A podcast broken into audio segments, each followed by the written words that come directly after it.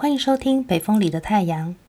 有一次，滑雪的教练跟我说：“今天上课，我一直要你做的事情是，即使你害怕往下掉，却还是要将你的身体往前倾。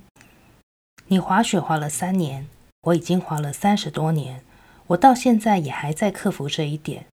不只是我。”对于在滑雪技术上想要精进的滑雪者，这个是一辈子的功课。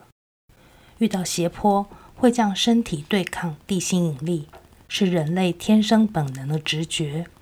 偏偏要能够灵巧地控制雪板，需要克服恐惧，做出跟直觉完全相反的动作。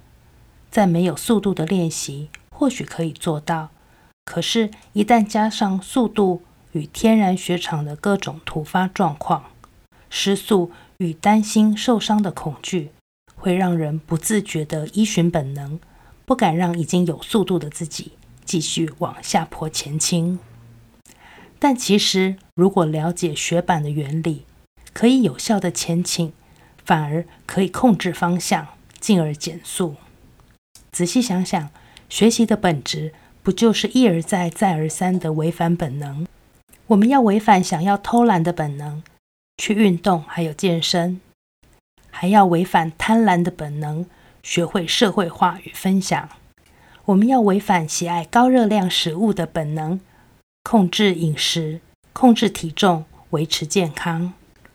我们要违反恐惧的求生本能，选择当下害怕困难，但是对于长远未来是比较好的一条路。谢谢你收听《北风里的太阳》，我们下次见。